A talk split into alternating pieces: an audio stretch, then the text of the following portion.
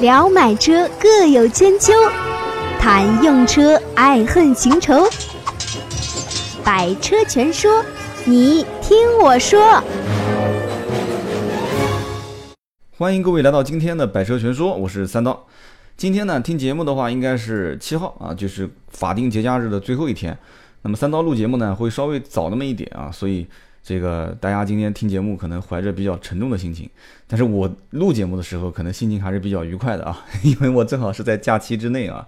这几天呢，我我个人玩的也比较比较嗨，但是呢，这个问题点是什么呢？就是第一，我没有出去旅游啊。我说的玩就是在南京当地啊，很早以前就把这七天的计划全部都给排满了，但是很遗憾啊，大家知道这个我我对这个足球篮球比较感兴趣，就偏偏放假前的。最后一天还是最后两天啊，很不幸出去打球，最后把脚给崴了啊。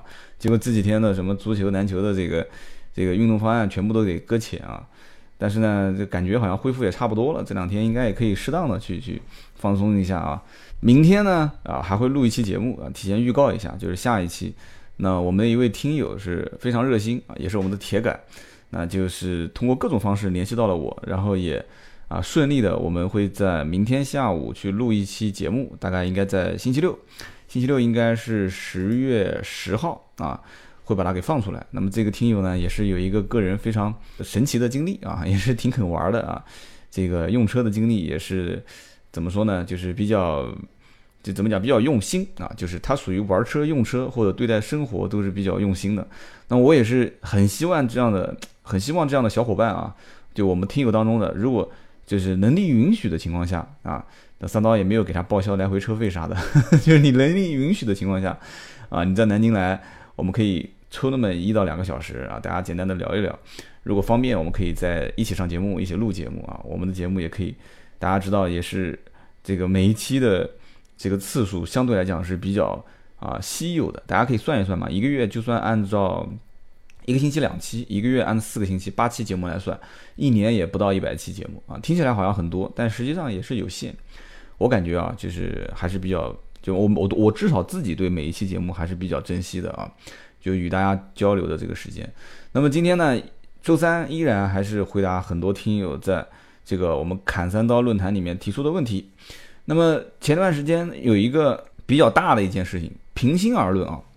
三刀，我也是到了最后最后一天，我才知道这么一件事情啊，就是一点六排放以下的这个车辆购置税要减半。我的个天呐，九月份你要知道多少人订车提车啊！而且最郁闷的就是很多朋友都是九月份订车，赶不到十一之前拿到货，都是要在十一节后才能提车，然后托关系找朋友，然后跟 4S 店天天打电话催。说哎，哥们儿，无论如何，你一定要在十一之前给我把把车提到啊。那提车的话，很多人知道要去外地，如果挂临时牌照去外地很不方便嘛，因为这个临时牌照是不联网的，所以你到了外地之后，有的时候交警啊，就可能会就是怎么说呢？就是有些地方不正规啊，这不是说全国交警都这样，因为你不联网，他可以认定你这个临时牌照是假牌照啊。就据我个人了解啊，就是只有转机临牌。啊，就是比方说你从哪个地方迁你的车辆档案到了另外一个城市，只有转机临牌是联网的，啊，到目前为止的话，普通的当地车管所开出的临牌是不联网的，所以呢，有的时候到异地，交警说你的临牌是假的，要罚你的款，扣你的分，你跟他解释也没有用啊，而且看你是外地牌照的话，你要如果正好又是过来旅游，你根本没有时间耽误嘛，你没有时间耽误怎么办呢？你就给钱嘛，对吧？所以我们呃，反正也不多吧，反正每一年都会遇到一些。像外地客户提车，然后挂临时牌照到外地之后，啊，就是路过，可能比方说是从啊，是从北京到南京来提车，啊，在去北京的路上，可能下了一个城市，可能就今天就不回去了，就吃个饭啊，旅个游，就就住一个晚上，结果出现这样的问题，所以呢，就提醒各位，转机临牌，尽量就是在你临牌开出的当地，啊，你你直接把车开走，上了高速之后，中间不要下啊，不要下任何城市。因为一般临牌，如果你要是到异地的话，在异地开和在本地开颜色是不一样的，而且上面会有地址，就是你你的户籍所在地的地址，就是你身份证上的。所以呢，你在当地开和在其实就是购买地两边开的话，两边的交警一看这个临牌，一般多数不会为难你啊。所以呢，这个给大家提个小醒。但是我相信这个问题应该很快就能解决。那么很多人就在国庆节期啊，就是节前夕，终于是把车提到了啊。提到之后，那么正常就要上牌是吧？上牌就肯定要把税给交了，交了税上了牌之后，九月三十号最后一天啊，国家出规定，一点六以下排放的车辆啊，购置税减半。结果多少多少人都很亏啊，而且特别是买那些相对来讲就是价格比较高啊，这个就是中高端豪华品牌的车辆，这些人啊亏的都比较多。但有的人讲说你不用计较这个问题，对吧？收税这种事情多一点少一点还不正正常嘛，对吧？三刀前段时间讲买房的事情，那你要讲这样子的话，那那房房贷呢，对吧？房贷双降呢，对吧？降了两次利息，那去年前年还钱的人跟今年还钱的人，那付的利息不一样，不比你买个车省的钱要多得多。那也是啊，这个事情反正 讲来讲去呢，就个人看心态是怎么样了啊。所以讲到这边，估计认识我的人，可能听我节目都估计肚子都要笑疼了。为什么呢？这事情肯定跟我也有那有那么一点点关系啊，就不多说啊，跟我有一点关系。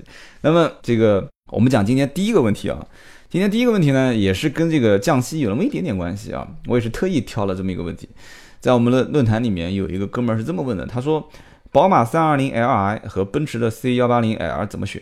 啊，这个问题你问到我啊，那基本上我应该还是比较权威的，可以给你去指导这个问题的。虽然说你没有问奥迪啊，但是我还是提个醒，奥迪 A4 现在马上不是要换代嘛？就是如果换代之后的新品你更感兴趣的话，那现在的车你我是不推荐的啊。但你如果说你是走那种性价比路线，因为很便宜嘛，确实很便宜。现在奥迪 A4L 的优惠幅度非常大啊。那你再回过头来看看宝马的三系跟啊奔驰的 C180，你会发现这两个车的优惠幅度还是比较小啊。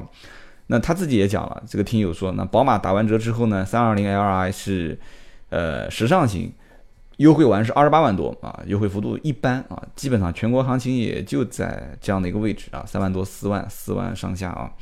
那么奔驰呢，打完折之后二十九万多啊，幺八零嘛是三十二万多，对吧？那么如果这样子去比的话，这两个车好像车价差不了多少钱，一万块钱嘛，对吧？但是幺八零 L 奔驰的 C 幺八零 L 是一点六 T，正好符合国家的购置税减半标准。但是 C 呃呃，宝马的 320L2 的话是 2.0T，对吧？所以呢，这样算下来的话，又可以省掉购置税一万多。他说，呃，我很纠结，想听听我的意见。然后有网友就是这么回复的啊，他说：“你不要纠结购置税嘛，对吧？这么多钱都已经花了，你还你还纠结什么购置税呢，对吧？宝马比奔驰打完折之后便宜一万多，但是奔驰比宝马这个购置税。”减完之后又便宜一万多，就是奔驰的购置税少一万多，两边加在一起，最后算下来结果是一样的，总价是一样的。但是你还忽略了一个问题啊，就是奔驰 C 跟宝马的三系两个 4S 店有没有强制你消费装潢？哎，这个你你千万不要漏掉了啊！据我了解，全国各地很多 4S 店，奔驰是肯定要强制买装潢的，但是这个宝马是不是强制，我不是很清楚。那么宝马、奔驰应该都会有一个低利率的。啊，贴息的这么一个活动，但也可能你是土豪啊，你说你全款买，这这 我就不清楚了。但是我建议去做贷款，因为贴息还是很划算的啊。那么如果是贴了息之后，手续费是怎么收的啊？宝马跟奔驰 4S 店收的也不一样，所以这个你也要算进去。虽然这个钱不多，但是你细算一下，两个车加在一起的这个这些零零散散的费用，也还有个万把块钱啊。我估计有个万把块钱的一个一个差别啊，包括上牌费用啊这些。现在据我了解，很多的 4S 店上牌费用都是三四千啊。除了北京、广州、杭州啊这些限牌城市，天津啊这些地方，特殊情况我们不讲啊，就讲正常不限牌的城市啊，就是普通上个牌可能两三百，但是 4S 店可能会收到你三千，而且不跟你还价，而且必须要你买，这里面很多条件，所以你要把这些东西都算进去。奔驰跟宝马的 4S 店要求都不一样。那行，我们先把 4S 店的事情放一边，我们再回过头来说车的事情啊。那么宝马的三二零呢？怎么说呢？其实跟这个奔驰，呃，有人讲说你不能拿它跟那个幺八零比，因为幺八零呢毕竟是一点六 T 啊，虽然跟可能奔驰的发动机功率调教的比较高，但是三二零的这个功率扭矩各方面应该是跟奔驰 C 两百啊 C 两百 L 就是去比较，因为它这个二点零 T 发动机嘛。那么如果价格上来讲的话呢，幺八零应该讲还是还是比较便宜的，但是奔驰 C 呢一点六 T，很多人对这个。怎么说呢？就觉得啊，买个奔驰 1.6T 能不能跑得动啊？而且你要知道，它上面是 2.0T，2.0T 还有低功率跟高功率两个版本，所以呢，他会觉得说，就很多车主觉得说啊，这180肯定热啊，啊，我一开始也这么认为，但是呢，就是这个 C 呢，我是研究比较多的啊，从 C180 到200到260，因为 4S 店试驾车基本都是260嘛。我都开过啊，而且都是很用心的去体验了一下它的动力，这也是我很担心的一件事情，我就很担心这个动力不足。但是实际上，包括我认识的很多的这个销售，包括我自己去试了一下，发现，呃，肉呢，怎么说呢，就看你怎么去评价了啊。日常代步来讲还是问题不大，但是你要是真的要开过 2.0T 啊，就是怎么说呢，就是你吃过猪肉，现在再让你去吃。这个素菜你会去想那个猪肉的香味儿啊，但也不是说吃素菜你身体就不好啊，一样可能比吃猪肉还要强身健体啊。这个比喻可能不恰当啊，可能不恰当，就是说你日常使用幺八零的一点六 T 应该是够了，而且你还忘了一件事情啊，奔驰本身全系是标配啊，是这个运动模式的，就是就是各种模式调节啊，包括运动模式、舒适模式啊、节能模式啊，它这个调节你可以调到运动模式，你再试一下啊，就好与不好你自己去评判。那么。品牌方面呢，大家后来我也看到有听友在留言说，品牌宝马肯定不如奔驰嘛，对吧？这个我不评论啊，没有人说这个宝马、奔驰、奥迪啊，什么凯迪拉克这些到底谁好谁坏啊？但是呢，就是基本上我说句，就是我所了解的基本情况是，绝大多数人认为奔驰应该是轿车的啊，就是算豪华品牌当中算，就是跟宝马、奥迪呀、凯迪拉克啊这些啊，雷克萨斯啊、英菲尼迪啊，还是略高那么一些的，所以。确实，我是赞成这个观点的啊。那么性价比和售后方面，有人讲说，我看到听友留言说啊，宝马会甩奔驰好几条街，这个我不知道怎么理解啊，是价格比它性价比高呢，还是宝马的服务更好呢？啊，这各个城市平心而论啊，根据各家经销商集团的这个分布情况不一样，所以你看，有的奔驰可能立新行的，有的奔驰可能是啊永达的，有的奔驰可能是当地的一些啊 4S 店有老板自己开的，所以这个我。不去评判，因为根据经销商集团的管理体系啊，包括呃你们当地的奔驰的 4S 店有多少家，竞争情况，这都可能不一样。也可能你们当地就一家奔驰店啊，你可能当地四家宝马店，但这个可能性不大啊。一般两家奔驰，三家宝马有可能，就是它的竞争越激烈，服务我个人判断应该会更好一些。那么最后再讲到这个宝马三系和奔驰的 C 的两个车型，还要分加长和不加长。这个也很关键啊！你要仔细，如果这位听友要是包括我所有听节目当中的人，要是如果了解的话啊，宝马三系分 Li 和 I，就是加长版和非加长版。非加长版的话，会比加长版官方报价低大概两万块钱左右啊。那么车身长度和轴距基本上差到十一公分，这个十一公分啊，其实我觉得还是比较关键的啊。你要仔细听，你应该知道。不仅仅是车身长度，是连轴距也多出十一公分。这十一公分基本上按我来看都加在了后排，所以这个平心而论，我也不知道为什么，就是好像后排也蛮关键的哈。现在我以前一个人开，我我觉得无所谓，车子长轴短轴自己开嘛，后面也不经常坐人。但是现在因为家里面就是我我经常会出去，周末的时候有了一些时间，开始啊需要用车去玩的时候，那。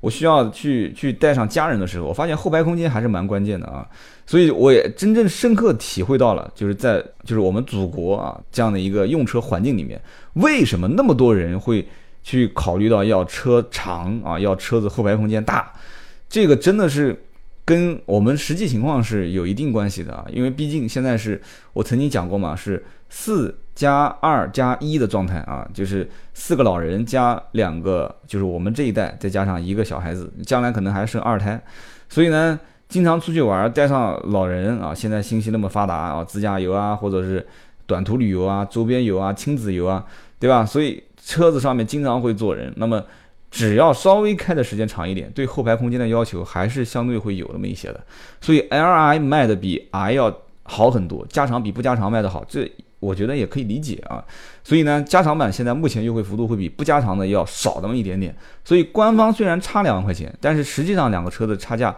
还是蛮多的。但是又出现一个问题了，就是什么呢？啊，包括奔驰也是加长版和不加长版。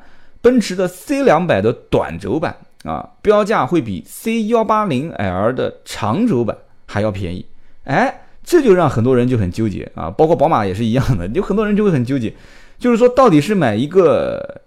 以发动机为重，就是 C 两百不加长啊，首先少了个加长，其次还少了一些配置啊。除此以外呢，可能就是我因为对这个车了解多一点点，就是它的中控台啊也没有这种真皮缝线，就是 C 两百你要买短轴那就没有，那你要买 C 幺八零 L 长轴的话，哎，它就跟全系一样，它就会带啊，就是这种很精致的一个内饰，然后同时呢。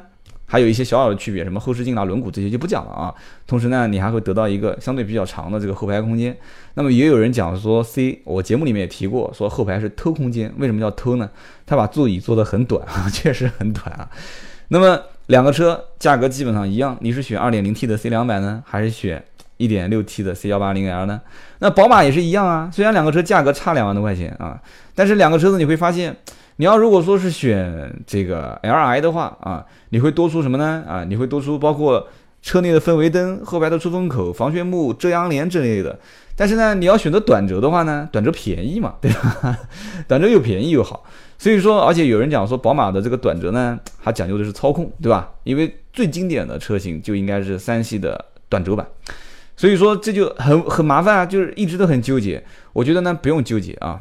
走实用路线还是走玩车路线，这很容易一眼就区分啊！你要如果走实用路线，不用谈啊，你后排空间一定要稍微啊放的充 充足一些。但是你如果说这车家里面两三辆啊，可能还有一辆七七座的车啊，那这种土豪我就不说了，你就买个 三系短轴版开开吧。所以大致上就是这么一个情况啊。所以答案怎么选啊？你也知道，我做节目一般都是这样。答案在你的心中啊，我就不帮你去做判断了。想和三刀互动，你也可以搜索微博、微信“百车全说”。那么问题第二个是什么呢？一个朋友问，他说你有一期节目讲关于这个二手车的 APP 啊，说了那么多啊，最后我终于我下了一个优信啊，我不知道，所以你优信你得给我钱哈，我带你等于打广告了啊。这个优信今年不是今年了，就连续这几年要砸八个亿。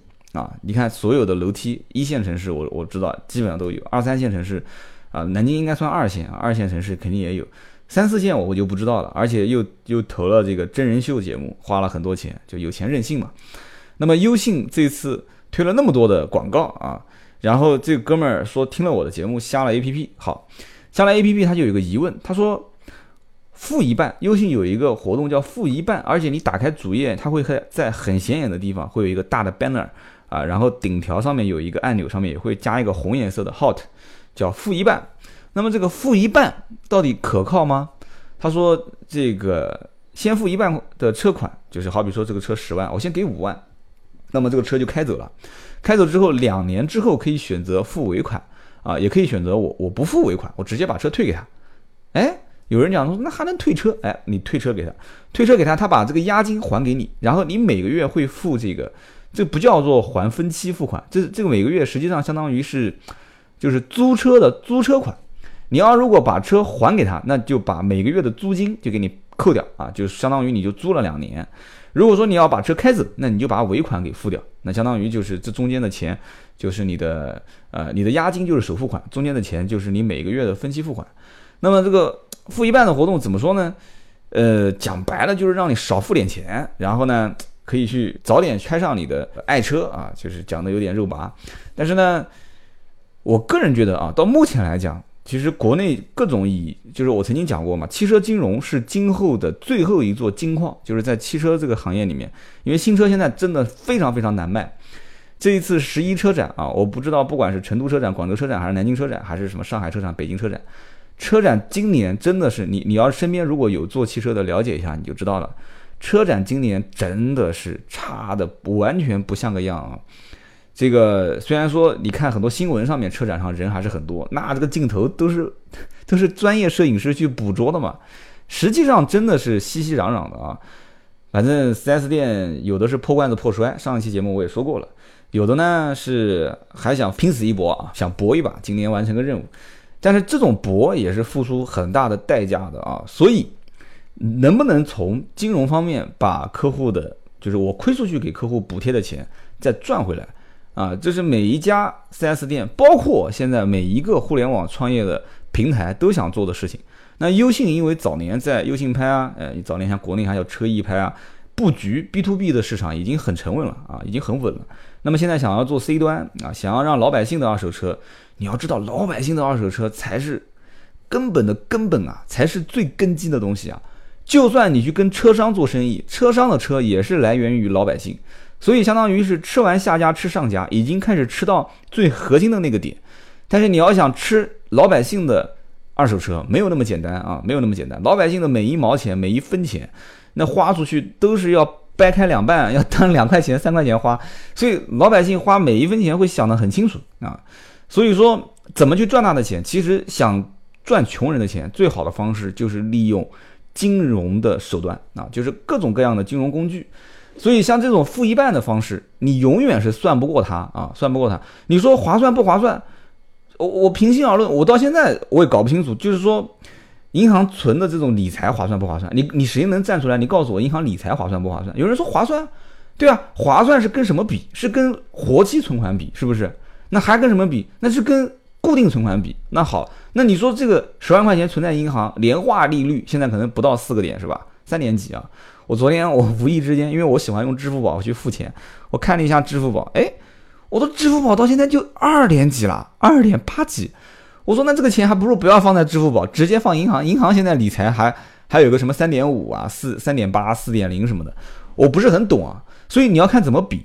所以你提到这个付一半，付一半，它肯定不会是那么简单啊。这个我也后来细了解了一下，今天就不帮他做广告了啊。就是付一半没有那么简单，他肯定是把很多的费用全部算在这个车价里面。所以再换句话讲，就是说这个车。不等同于你去买一辆二手车，而是说他只是把一辆我已经准备翻新好的，完全没有过事故啊，符合这个安全体系，符合什么这个没有重大事故啊啊，什么多少项检测啊，多少天啊可退，多少天可换，就是完全没有问题。这个车以高价，听好了啊，是以高价的形式来。租给你啊，或者说是在两年以后，你如果真的想要，那就卖给你，是以这种形式，它永远是不会亏。就从你理合同签字那一天起，它实际已经在赚你的钱了。它不管是以两年，就是你说我不要了，你不要的话，那每个月等于就是租金，那就是纯赚啊。车子又收回来了，还收了你的租金，这个很容易理解是吧？那两年以后你说我要这车，我我不想给你了，那 OK，你的你的。呃，你的第一次付的应该算是押金，你的押金那我就不退还了，是吧？那你的每个月的付的款项等于相当于是还的分期付款，那我也不用再给你了，是吧？那么同时我再收你一笔尾款，那这样子不就两清了吗？车子你开走，所以你不管怎么算，它都是划算的啊。那有人讲说，那那什么样的人说就是就是我我开这个车才能就是能利用这样的一个方式更加划算的去使用它呢？说白了就是说，你如果啊真的想买车，钱又不够，你用这样的一个方式和真正的现在不是有很多银行做二手车贷款吗？和贷款的方式两边做一个对比啊，就是贷款是不是更方便，还是说这个更方便？贷款是不是价格更低，还是这个价格更低？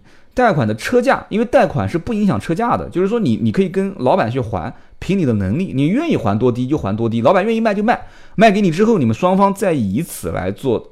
金融啊，就是到银行去办贷款。你要自己熟悉，你可以找银行贷；你要不熟悉，让这个老板帮你找银行贷，可能给他一点点手续费就就 OK 了。但是这个不是的，这是优信自己推的这个活动，就是你基本没有讨价还价和协商的余地啊。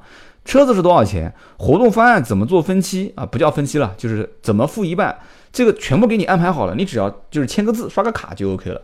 所以两个的议价能力也不一样，然后同时最关键的一点就是。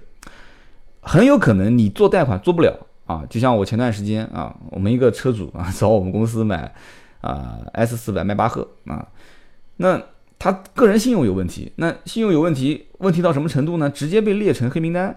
那找了很多家银行啊，不管是中共农建商啊，就这个几家就是国有银行以外，我们还找了很多商业银行，什么北京银行、渤海银行，什么什么徽商银行，全找了啊，但没用。所有的银行都讲说，现在目前。啊，对信用的认证就是这个信用的审查非常之严，特别是啊，这我当时也想不通一点，他做 都能买得起迈巴赫，怎么会出现这个问题？他是房贷逾期啊！你要大家，我今天也提醒各位啊，房贷逾期是非常非常之严重的一件事情啊！而且这个兄弟房贷逾期还不止一次啊，有八次房贷逾期，所以呢，这种就是叫污点，它相当于是被列为黑名单了啊！所以。最终他就贷款下不来嘛，贷款下不来那就无法买这个车。贷款逾期是信用卡贷款逾期还要分一乘一、二乘一啊，就比方说一个月，就是你可能逾了一天，逾了一天，逾了一次，那就是你相当于逾一天，相当于相当于就是逾一个月啊，那就叫一乘一，你有一次一个月的还款逾期，能听懂吧？啊，那么二乘一、三乘一就是指你有两次，有三次一一个月的还款逾期，那么一乘二啊，或者叫二乘一是什么意思呢？就是你有一个一次两个月的还款逾期，两个月是非常恶劣的啊。就是你这个月没还款，下个月就这个月没还忘了了，然后银行可能发短信给你，你也没理他，可能也寄了一个这个催款通知，你也没理他。结果到了第二个月你还没还款，银行可能打电话按各种方式来找你，啊，你最终很很很很不情愿的把钱还上去了，这叫做二乘一，二乘一基本上就被列入黑名单了啊。就是信用卡，但是房贷是比信用卡更严格。所以我今天提醒了你们好几次啊，重要的事说三遍。所以房贷逾期，大家千万不能把它当玩笑啊，要不然会非常非常影响你的个人信用。好，我们讲第三个问题啊，又有哥们问，他说这个停产的车能买吗？啊，维修方不方便？今天去看了个车，雪佛兰的景程啊，自动豪华版，裸车十万零五千，出厂日期是二零一三年，新车报价十三万四千九啊。这个平心而论，优惠幅度一般啊，优惠幅度一般，十三万四千九，相当于打了七折多一点啊。那么有个网友是这么回的，说：“哎呀，哥们儿，有个地方都卖五六万了啊，这你太夸张了，十三万多的车子打完折卖五六万，你二手车吧啊，绝对是二手车啊，新车没有那么夸张，十万多块钱的优惠幅度，我觉得挺挺不错的啊，可能是一点八的自动挡是吧？十三万多的啊，十三万多这一款呢，平心而论，打完。折之后这个价格可以买啊！一三年的车呢，如果是放的时间很长了，你首先看一下，就是包括轮胎、包括各个部位的胶条有没有老化啊。如果老化非常严重的话，我个人就不建议了啊。或者说你让他给你更换。那么还有一个就是电瓶，毕竟这车已经两年，电瓶的话，如果还是原来一三年的电瓶，让他给你更换。然后发动机啊里面的这五油三水啊这些你都把它清掉，啊，让他给你换一下。呃，如果基本上这样子的情况下，你再如果还可以上路给你开一开啊，不过我不建议了，因为这个车又没有保险，没有上牌，就不要开了。打个火，听听发动机声音啊，有没有抖动啊，或者是就是有没有发动机积碳之类的。如果都没有问题，尽量再还低一点吧啊。反正这个车子平心而论，怎么说呢？我也不知道为什么，我反正我知道我身边的很多雪佛兰的店就是都没有了，怎么会还会有景程在卖呢？所以呢，你要你要稍微。呃，留心一下，这到底是怎么回事啊？那么还有一个问题是这么问的：一个哥们儿问说，我是开手动挡的老司机啊，我习惯开手动挡，很多啊，我身边也有很多。他说我很纠结，我现在要换车，我到底买个手动呢，还是买个自动啊？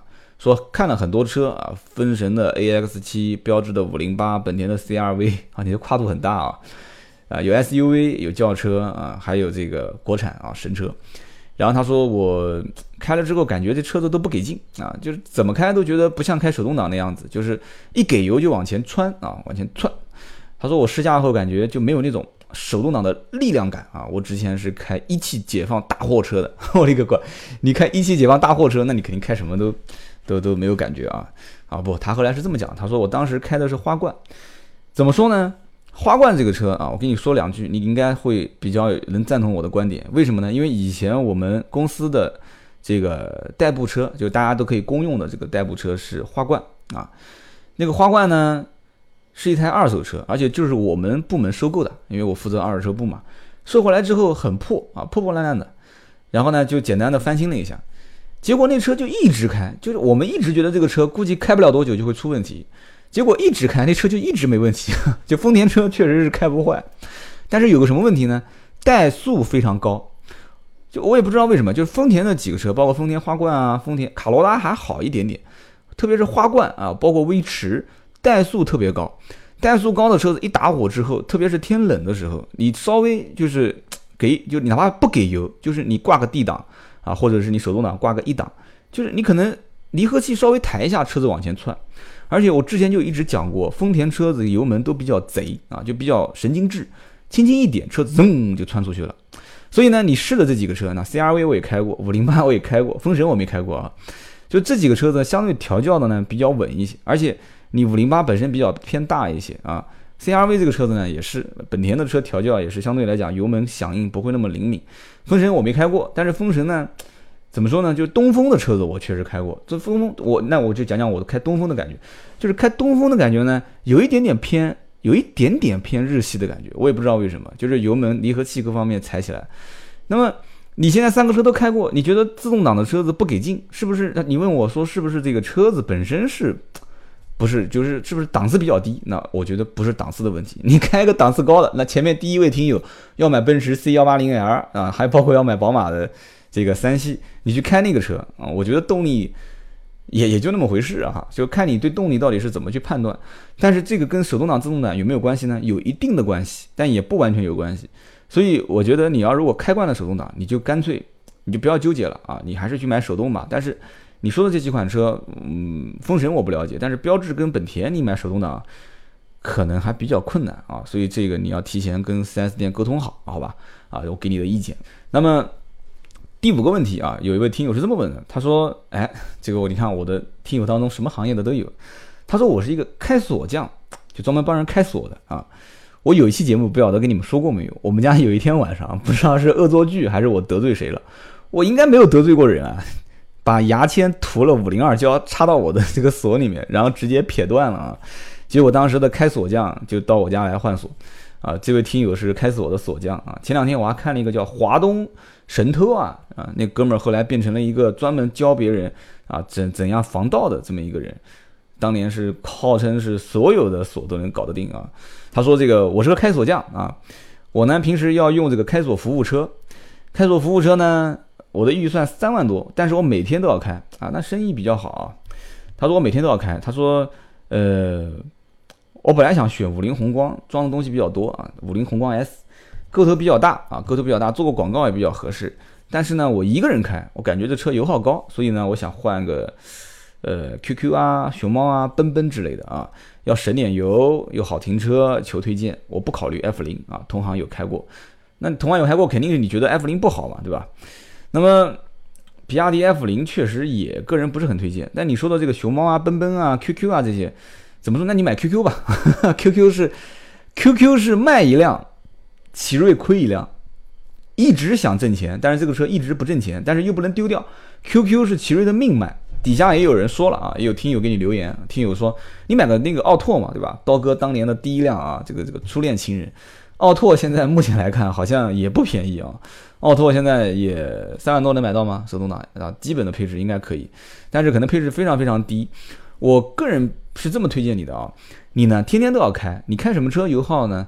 平心而论也就那么回事了啊，就是你不管是奔奔、熊猫、QQ、奥拓也好，基本上四个油五个油吧，应该是要跑的。那么停车方不方便呢？两个门的车基本上啊，四个门的车就是那种小型车、微型车，那基本上我觉得你开任何小区这没有任何问题啊，对吧？五菱宏光确实会偏大一些，宏光 S，但是你有没有考虑过一种车型？但是这个车型前两天我特别有意思，前两天我搭顺风车，我还坐到了这个车。我当时那天晚上，我就我想我这两天坐顺风车坐的比较多啊，因为便宜嘛啊。然后我自己也开顺风车啊，南京还有还有一些人坐过我的顺风车。坐到我顺风车之后，我还我还有个习惯，我会发名片给别人，但我发了肯定不是百车全说的名片了。然后我发给人家之后呢？然后我还会就是如果聊得比较投机，我会这么说，我说哎没事加我个微信吧啊，然后哥们儿就加了我我的微信，然后我的微信偶尔会发发这些，因为大家最近看我的订阅号上啊，就公众微信公众号上面，我会发一些什么视频啊，一些文章什么的，人家会说哎你怎么还是个主持人啊？我说哎是的，这个业余时间做做玩玩的啊，然后他就会问我车子的事情。所以呢，这顺风车挺有意思的啊。顺风车有点像一个社交平台啊，倒不是挣钱的平台。所以呢，我有的时候顺便我一看，哎，果然顺路嘛，我就带个人。带个人之后，就是就是这个滴滴打车里面就会有一点钱，有点钱。平时我要到市区想踢个足球啊，打个篮球啊，办个事吃个饭什么的，我就不开车了。那我就打个顺风车。那天我打到了一个，就是我现在想要推荐给你的车，但这个车质量确实不好，确实质量很一般，很一般。但是这个车第一便宜，第二呢，完全不用油。什么车子呢？我估计很多人就要猜到我要讲什么了，就是众泰的那款车，就是众泰的智斗。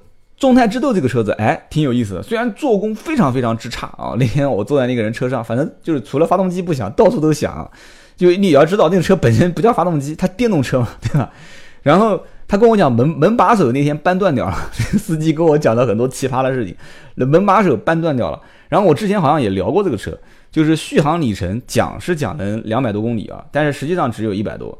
但是这个司机肯定没有一个人敢真的开到一百多，所以基本就是正常每一天都要充电。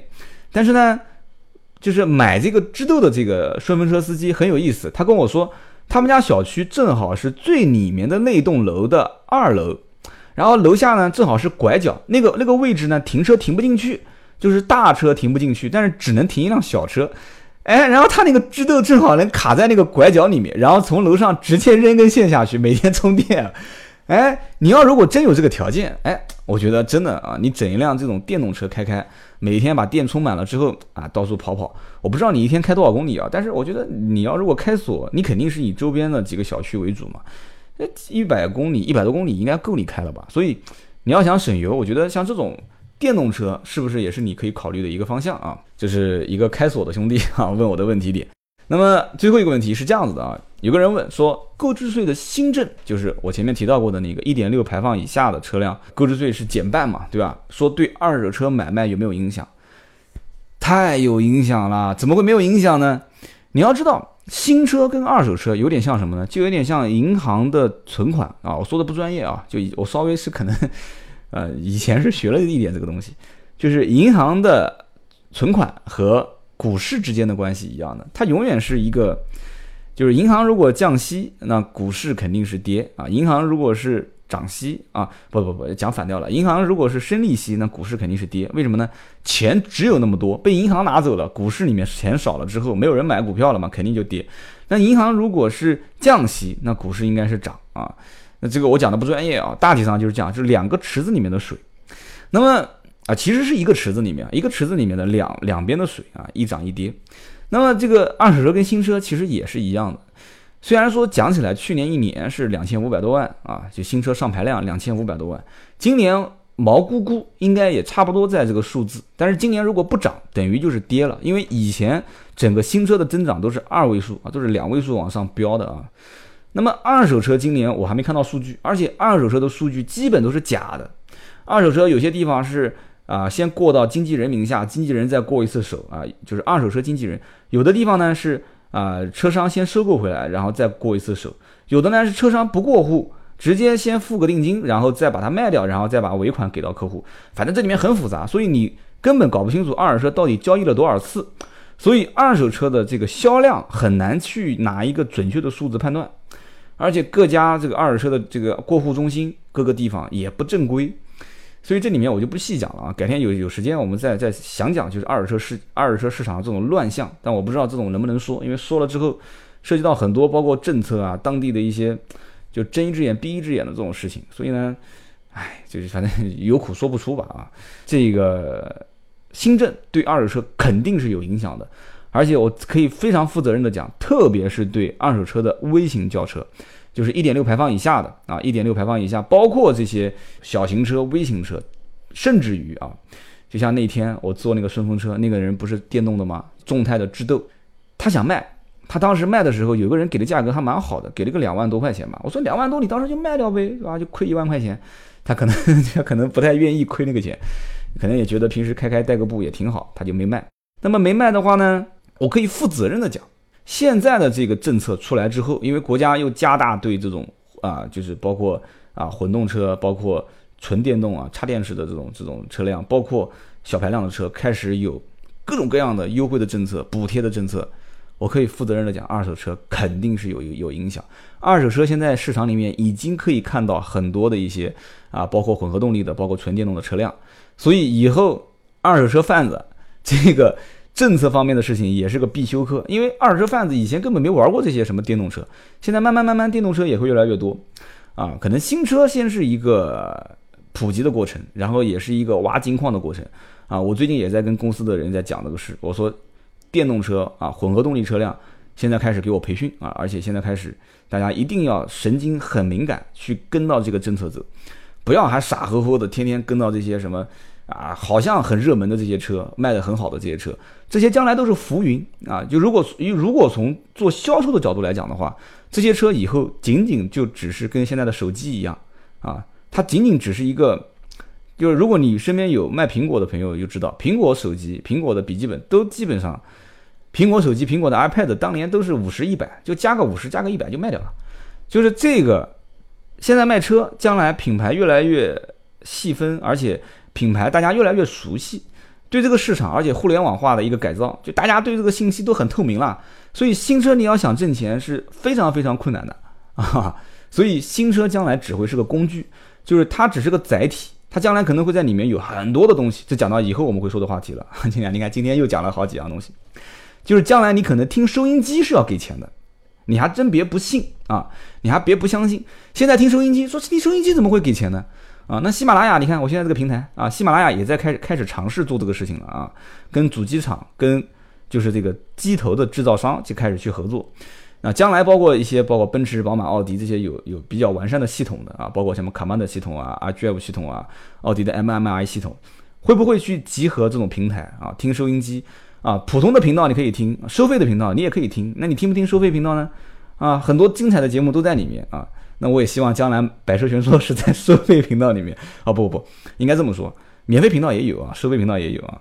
那么这有可能将来也是一个趋势，对吧？不是有可能，肯定是这个趋势。那么车子本身可能不挣钱，那么经销商、主机厂，包括第三方的这种内容提供方。会不会形成一个产业链啊？这都是有可能会思考的问题点。所以你看，我从这个二手车开始讲到这个，讲到新能源，新能源又讲到这个话题的跳跃性比较大，大家跟到我的节奏子，所以最后最后一个话题我讲的拓宽的比较比较广一些。所以将来车这种东西，肯定车啊，新车啊，肯定只是一个媒介，赚钱的东西永远不会在车上，它会衍生出很多东西出来。那么。讲到这个新车不挣钱，那要讲最后插一句话。那很多人讲说，哎呀，三刀，你这个节目现在商业化气息越来越浓了啊！呃，你这个每一次节目之前巴拉巴拉说那么多，你买买车买买车。你看我今天这期节目一次都没有提过买百车吧？啊，所以节目的最后还是提一下嘛，就是讲到这个新车不挣钱的事情，买百车的业务，我算也是看明白了啊，我也是看明白了。最近很多人都在这个群里面在问价格啊什么的。那我们的这个小刘，小刘姑娘啊，大家可以喊她晶晶姑娘，哈，晶晶姑娘，晶晶姑娘呢也跟我提了，说很辛苦，以前晚上都是十点半就睡了，现在有的时候十一二点还在回复很多一些咨询买百车的一些听友啊的问题。我可以非常非常负责任的讲，买买车的这个业务不叫业务吧，这个服务真的就是一个服务。为什么呢？大家离我那么遥远，我们提供一个报价服务，我都之前也说过了。不管价格报的合适与不合适，起码我们是用一种心态，会用，而且用我们的个人的能力，因为我本身自己是做车行的，我告知你这款车一个正常的可以购买的价格没有问题，啊，就这个价格你只要能达到这个点，你去买，我觉得你已经不亏了。这就是我给啊晶晶姑娘，就是现在你们能接触到的，包括盾牌，就是我所说的，就是我是用心去做这件事情的。但是有很多人报的价格呢？啊，很多听友报的价格呢，呃，很夸张啊。我我估计可能也是你们当地是不是这价格确实很好？你说一个两个也就算了，有很多听友报的价格都很夸张啊。就好比说正常的，你像刚刚我讲的宝马的这个听友，这个宝马听友报的价格就就比较正常啊。奔驰的 C 幺八零 L 二十九万多，二十九万多，那就说说明它优惠了三万多一点，三万五左右。宝马的二十八万多，那优惠应该就是四万左右。那么这个是一个很正常的行情啊。那你要如果这么来找我的话，你比如说，哎，买百车，我想咨询一下价格，这个价格能不能买？那我会告诉你，可以，没有问题啊。甚至我可能奔驰给你拿到二十八万多啊，宝马的奔驰 C 幺八零 L 拿二十八万五，那奔驰的三二零 L i 你不是问二十八万多吗？我可以给你拿到二十七万九啊，这个价格合不合适？合适，OK。但是如果有的人说，我问的奔驰的三二零 L i 二十七万，C 的幺八零 L 二十八万整。那对不起，这个价格三刀没有这个能力，而且稍微用心去思考一下这个问题点，你就能发现，真的能这么便宜吗？4S 店永远它的信息是会比你多啊，会比你不对称，不对称，而且我们是天天在盘全国各地的报价的，我相信。啊，我们的报价信息不会有误的，所以这里面我只提供一个服务。好，反正最后我就说了哈，这么一点点的买百车的事情。那么同样听到最后的是铁粉啊，今天这期节目就到这里，我们下一期接着聊。而且要记住啊，下一期是我们的一个铁杆粉丝上节目一起来聊天，也希望大家多多关注。以后有机会呢，啊，写邮件给我，加我们的盾牌微信跟他联系。如果你也要想上节目的话，好，下一期接着聊。听到最后的都是铁粉。问问题、吐槽、互动知识，快快成为刀客！长按节目上方二维码，赶紧向组织报个到，有组织才过瘾。